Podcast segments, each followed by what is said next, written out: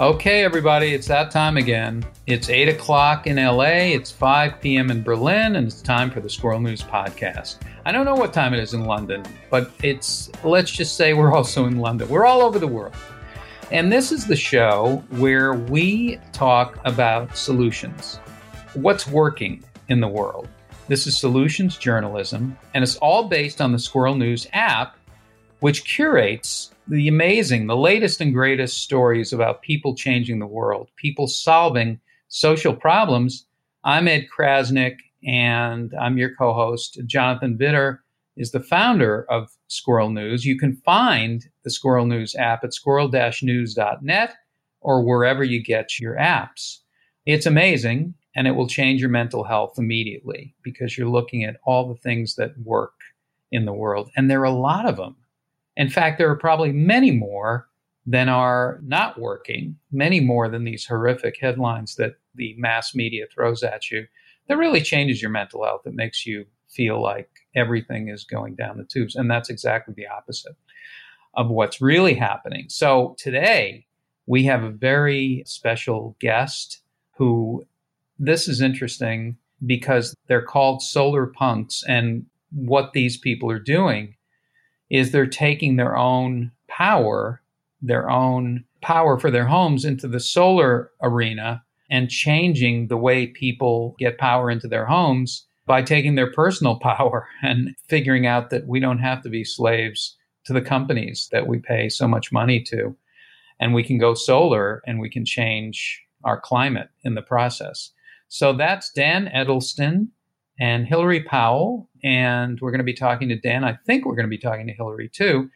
But right now, it's time to talk to the man who is made of solutions. He's actually ninety-eight point nine percent solutions-based. There is a part of him that's very uh, not solution. No, you're mostly solutions-based. Jonathan Widder. Jonathan, good afternoon, good evening. What's your power situation like? Hey, good afternoon, good morning, Ed. Uh, my power situation is like uh, on a different level every day. Yesterday it wasn't that high. Today it's it came back. A feeling of empowerment is good at the moment as I'm running my own solutions-focused news service. We have green energy, and I'll talk about the provider later when I have prepared a question for Ed. We have green energy at home. Otherwise, well, we don't have solar panels on the roof, so we're not there yet, but maybe this is going to be an inspiration for us. Now, I was just looking at my energy bill, and I'm telling you, it's really high. I mean, it is really high. And I live in L A, so I don't have snow. I don't have climate. The weather is pretty good all the time. And my energy bill is skyrocketing, so high. And if I could change that and help the climate at the same time, I'd be a very happy person. So I have to look into this uh, personally. I almost started crying, but I didn't want to bring it onto the show. I don't like to bring my emotions in, but I almost did. And so let's welcome our guest. Let's talk to Dan Edelstyn. Dan, welcome to the show. And solar punks, can you tell us where you got the name and what this is, what this movement is all about that you're doing? Yeah, hi. Thanks so much for having me on the show. It's really nice to be here, Ed, and nice to meet you, Jonathan, as well. Nice to meet you. Yeah, I mean, we don't really like, I mean, it's true that we sort of see the project that we're doing as part of a kind of solar punk movement. Solar punk is a kind of relatively new term, I guess. It's actually largely a kind of literary genre, and it looks at a kind of future where the technology which is currently available but not deployed at the necessary scale, it sort of reimagines a future where all of that has been deployed at full scale and that we're living sustainably and in more harmony, I think, with the environment, you know, and that, you know, we have these cities which are teeming with life. They're very verdant. They're lush. There's plants growing. It's quite soft landscapes. And so the idea of solar punk is, seems to be a reimagining of the future, but not in the kind of dark and dystopian terms in which cyberpunk, you know, would put it. So it's a really interesting emergent uh, genre. It doesn't have very much music around it yet, as far as I can tell.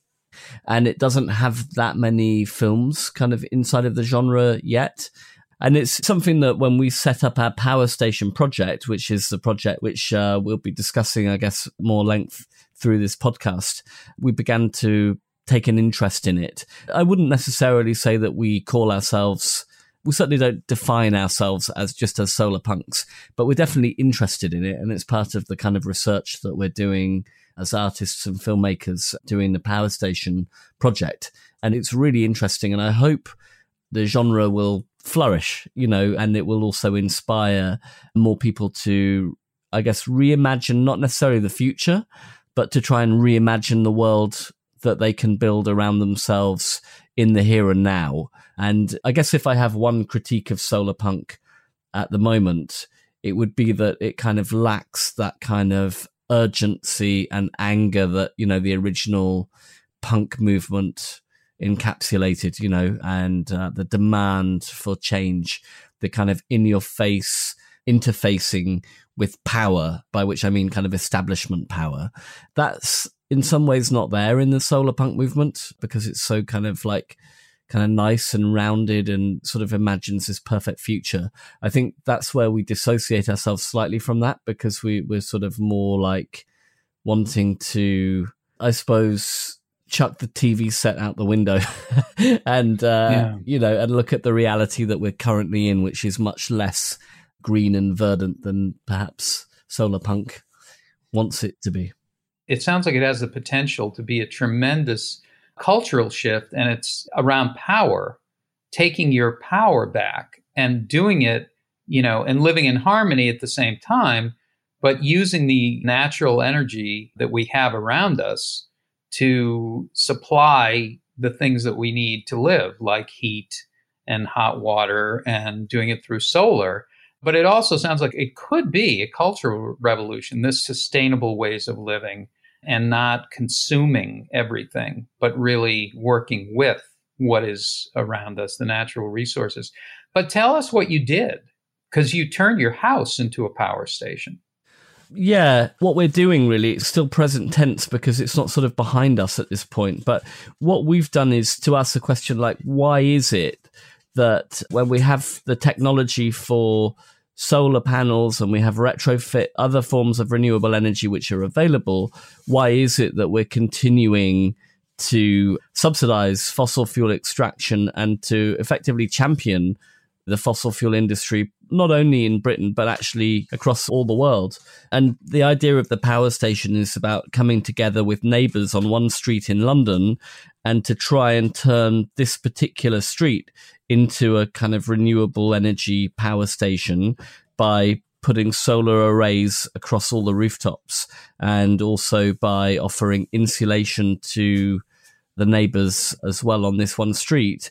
And then taking that kind of example and trying to turn that into a model which can be deployed on other streets in our borough of East London and then beyond. So I suppose the concept is just like, can we really, and I'm a filmmaker, as is my partner Hilary, and she's an artist as well. So we're trying to provoke, using the, you know, the kind of cultural tools at our disposal, we're trying to provoke or create a story which is challenging the sort of prevailing ideas that solar panels are only for the kind of people who can afford them, and that renewable energy is some kind of nice thing to be enjoyed with your kind of latte at the weekend, or, or to be discussed, you know.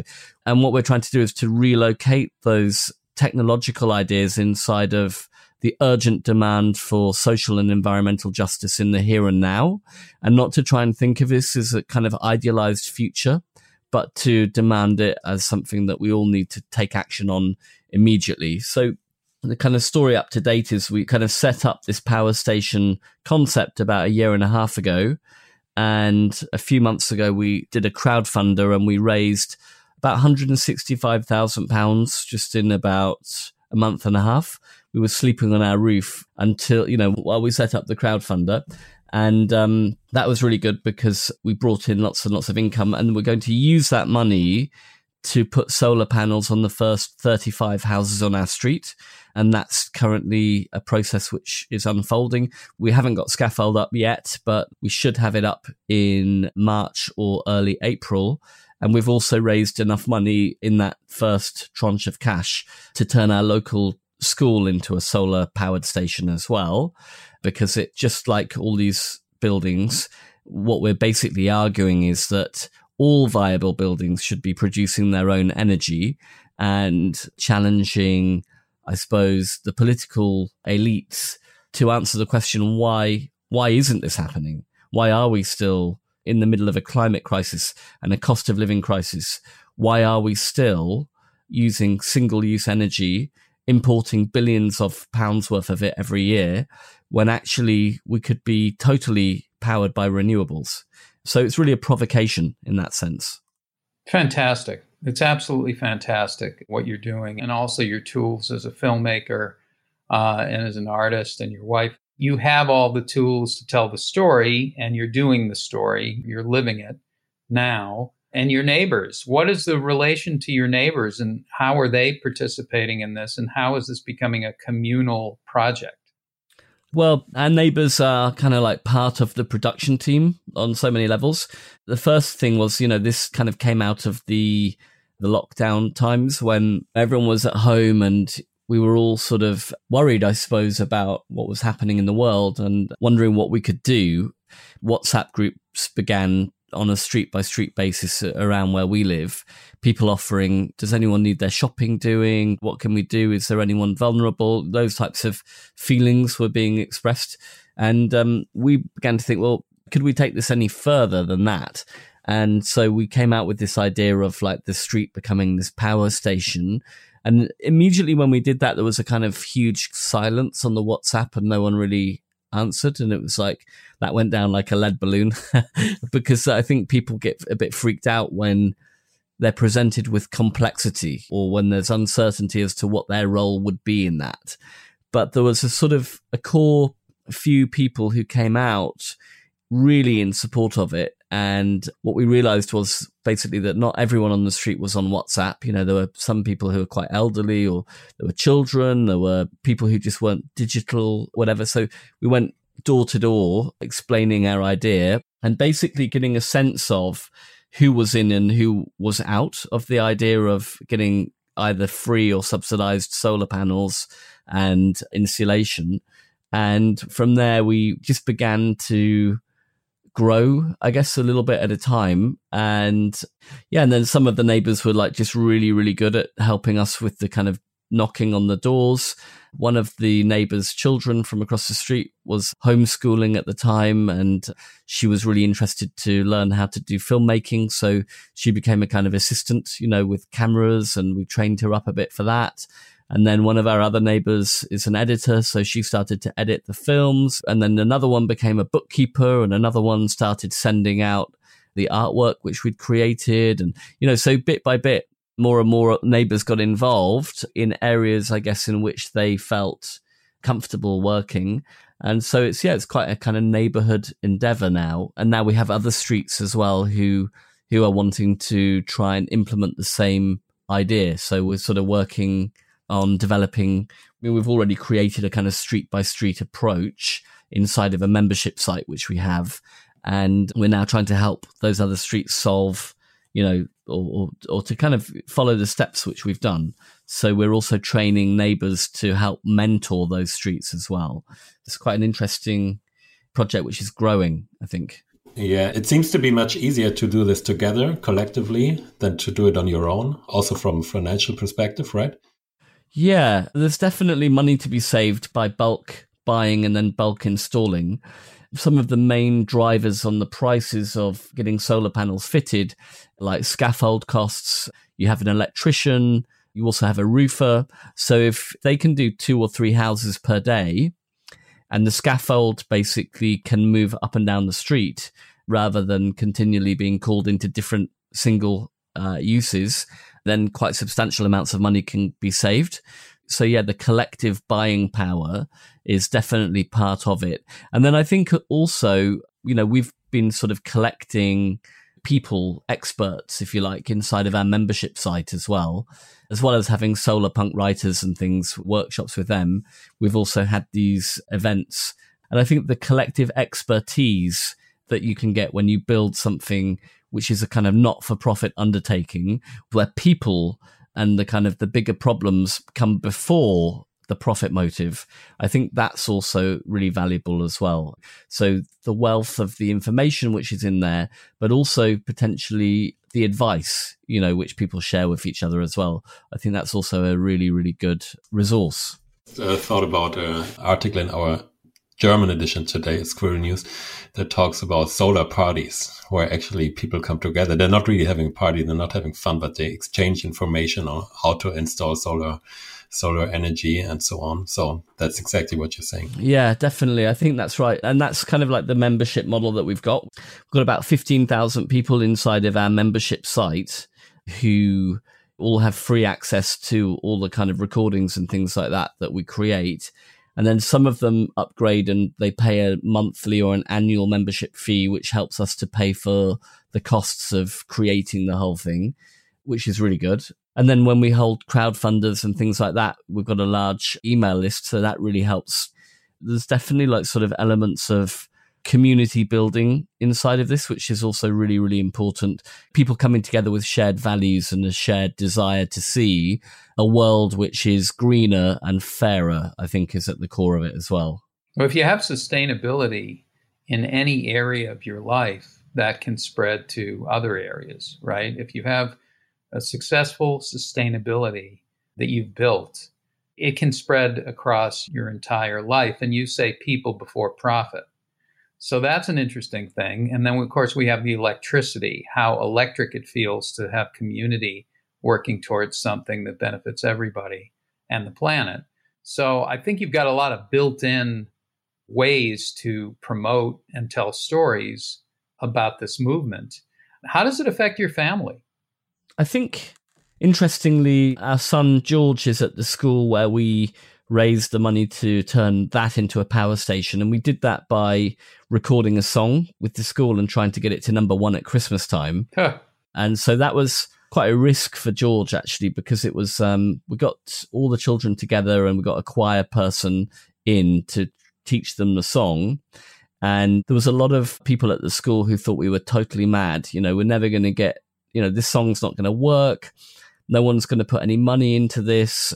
There was a lot of fear. And I think that's one of the things that you're continually dealing with when you're building anything, whatever it is, whenever you have a sort of a big idea in inverted commas, you're really dealing, you're having to mitigate the kind of collective fears that people have of looking a bit silly if they try to do something and it all fails or that type of thing. So I think like our children actually have to deal with sometimes quite a lot of that, and they find it, the kind of public nature of the work that we do, they find that quite hard actually in a way. And then when there are successes, they're very happy and maybe relieved up to a point, but they make it quite clear that they would prefer to have a more normal family, you know, really, uh, whatever that means. I don't know what family is normal. Yeah. But I don't think it's necessarily like easy or just a walk in the park for them to be part of a project which is so public facing. We do our best to try and live a quote unquote normal life, whatever that might mean.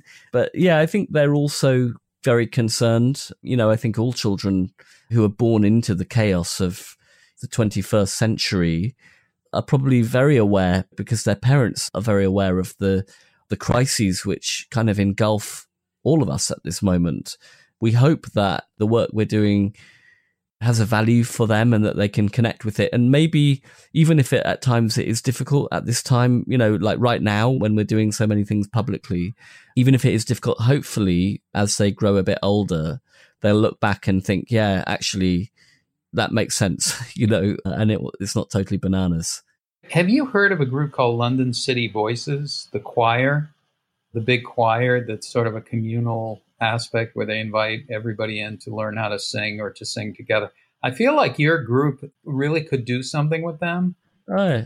And it's in London. It's based in London. It's huge. It's a huge choir. And I highly recommend, I mean, they've done a documentary on them. They're pretty famous, but they do great work all over the city, all over the country. I know somebody who's in that. But anyway, it just made me think of that when you talked about music and songs and musicians and the arts and how this is sort of a fuel, because you are artists, for what you're trying to do in building this community. Yeah, yeah, yeah. I think the choir that we worked with is called Natural Voices, the choir people, and that's quite local to our area. And they are, I think it's that, I'm not actually one hundred percent sure. This is just off the top of my head. I'm just Googling it because that it rang a big old bell when you said that name. But yeah, they're very good, but they work in our area and they're good at sort of bringing out people who maybe recently retired and that type of thing mm. to all get together and have a sing-song. Mm. The lady who runs that particular organization is very, very good at making people feel confident, you know, and she was brilliant at helping the children from the local school to gain confidence and to sing their little hearts out, you know, and oh. possibly for your podcast, up to you, but I could send you the track that we did and you could have a listen to that, maybe mix it in later. Please do, one hundred percent, please do. And so there are documentaries that are taking place? Yeah, well, I mean, we're feature documentary makers, so we kind of exist in that niche of film to film type of thing. So we're producing a feature documentary called Power Station, and uh, you can find out more about that by visiting power dot film, which is our website. And we have a YouTube channel which has sort of episodes of Power Station as we build it. So yeah, there will be a feature documentary eventually, and we are sort of sharing the story as we go. And then we also have the membership site where we do events. It's largely digital, but not exclusively, because we also do a few real world events, you know, but they tend to be much more hyper local. And uh, we actually have members all over Britain and beyond, actually, as well, in America and across Europe, too. So those are the kind of ways that people find out about us. What's the power company's response to this movement? When you say the power company, like who you pay your utilities to, water, electricity, so forth. To be honest with you, we're quite a small undertaking. No one's really, I don't think anyone's terribly worried by any of the stuff that we're up to at the moment. But, you know, there are many great green energy suppliers in Britain. We interviewed Dale Vince, who set up a company called Ecotricity. He used to be part of the kind of like a traveling community of musicians, dropouts, really, in the eighties. And, uh, you know, under Thatcher, they became a big public enemy number one or number two after the miners. They were traveling in big convoys all over Britain and trying to live a totally alternative life. And he set up Ecotricity with the idea of seeing what can business do to try and change things, you know, using business actually as a tool. He's very positive about what we're doing and thinks that it's got good legs. And then also there's another company called Octopus Energy in Britain, which is quite innovative. And basically it's a renewable energy company that buys, I think it basically buys green electrons, you know, from renewable energy sources and then delivers those electrons, if you like, to householders. And they're very good at building kind of apps and things. So in Britain, I would say there is a big hunger for renewable energy. I certainly feel that, that there is a kind of an, an establishment, if you like, who is a kind of political establishment and a kind of fossil fuel company establishment who sort of stand in the way of the much more rapid deployment of renewable energy and the investments in renewable energy infrastructure and the training of like the hundreds of thousands of people, you know, that really needs to take place in order to enable this to happen at greater scale and much quicker. You know, we did have back in twenty eleven, we had a something called the feed-in tariff, which was where if you got solar panels, you'd be paid about twenty p per unit of energy created by those panels by the government for any electrons which flowed into the grid. And then that was basically removed. And the argument for that was, well, solar has proven its efficiency. The prices of solar panels have dropped a lot, so we don't need to basically fund that anymore. But if the adoption of solar panels had continued at the rate in twenty eleven that they were at, Britain would have been a net exporter of energy by twenty twenty, effectively. So it's just basically by getting rid of that feed-in tariff and by stopping really giving the same subsidies to renewables as it was to fossil fuels, the government basically missed a huge opportunity there. And really quite inexplicably and quite unforgivably undermined the mass adoption of renewables, which we really need to have. So we're definitely sort of fighting the fight that, you know, trying to bring this to the public imagination and try to bypass what we think of as quite a broken political system, one which kind of more really gets in the way of renewable energy rather than actually helping it. Boy, I wish I could say I didn't relate to that. I live in L A, which is draining the power of the world on a daily basis. Jonathan, anything from you before we wrap up? Not much, actually. But uh, yeah, we had a similar problem with the subsidizing here in Germany. But it was interesting also that you told about this other electricity company with a guy who toured through the country thirty, forty years ago, because we have some like that here. Couple of, let's say, former hippies that founded also an energy company in the southwest of Germany. And um, they are pioneers in social entrepreneurship here in Germany and also of community energy projects. They're called Elektrizitätswerke Schönau, which is a difficult name in uh, in German. But were they in that film by that kind of Patagonia-funded film by any chance? Because there was some there was some German social entrepreneurs, like energy kind of entrepreneurs, in a film. I think it's called We Are the Power. Have you seen that one?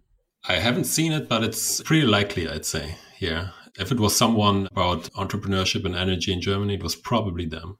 I guess, yeah, but not totally sure. Yeah, that's really good, that short film. I don't know how your podcast works, but if you can put a link to that in there, there were some really good characters across Europe, I think, who were doing, you know, taking on the power, really, and the establishment way of powering these European countries. And that was a film that was funded by Patagonia, you know, the kind of clothing, climbing brand. Yeah, yeah, yeah. yeah. Sure, sure. But tell us again, Dan, where they go to find out more information, how they can participate, if you're not living in your neighborhood, but how they can help the cause. Sure. Our main kind of blog website is just power dot film. I know it doesn't sound like a normal website U R L or anything, but yeah, if you just type power dot film into your browser, hopefully that will come up. And then there's also the membership site, which you could join for free, which is membership dot power dot film forward slash enroll, E N R O L. You can join that for free. And if you do join that one for free, you also get to watch our um, last feature documentary, which is called Bank Job, in which we bought up and then blew up one point two million pounds worth of high interest debt. And uh, that's a really interesting film because it kind of led towards what we're now doing. We understood the relationship between the banking system, the kind of private finance, and the debt, you know, the fact that everyone's so deeply in debt. I guess we learned about the connections between the fact that we're all in this kind of financial web of debt and how that connects to the climate crisis as well, and how there's a structural economic relationship between the climate meltdown and the banking sector and the way money is created. So yeah, that's a goodie uh, to have a look at.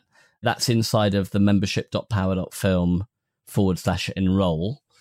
And you get to watch that for free uh, in there. And that that's a really good intro to what we're doing now. And then there are lots of short films, and at which point also you'd be receiving emails, an email sequence from me, and you can reply to that. And then you, you've got me. Here I am. So. Dan, amazing, amazing. You're also a great speaker. I, I don't know what kind of a podcast you have or what kind of a presence you have that way, but you really come across so clearly and are great to listen to. And congratulations on what you're doing. It is a movement. It is a movement that has a lot of electricity, literally, spiritually, figuratively, whatever you want to say. And this is you and your wife. This is Dan. Dan, pronounce your last name, because I feel like I might have not pronounced it correctly. No, it's fine. Um, I pronounce it Edelstyn, a bit like Frankenstein, but without the Franken bit, instead of with the Edel bit. Yeah. And my wife is Hilary Powell. Yes. She's, uh, yes, she's uh, got the Powell surname. And uh, yeah, unfortunately, she's not joining us on the podcast, but she is very much in the vicinity. Just a little bit busy at this time of day doing some bits and pieces. Sure. But she's with us in she's with us in spirit. Fantastic. And yeah. Yeah, intrinsic to the Power Station project. Fantastic. Dan Edelstyn, Hilary Powell, Solar Punks, an entire movement, an entire world. Can't thank you enough. Want to keep in touch for sure. And send us the song, okay? Yeah, definitely. Yeah. And uh who knows, maybe at some point I'll be back in L A. I did visit L A briefly during the bank job because there was a group of kind of anarchist thinkers and philosophers who uh, in America were buying up and then abolishing student debt. Wow. And they were doing something in L A. So I came over there to film them. But yeah, anyway, lovely to meet you both and wishing you both really all the best with your podcast and your news service. It's amazing. Thank you so much for having me. Thanks a lot, Dan.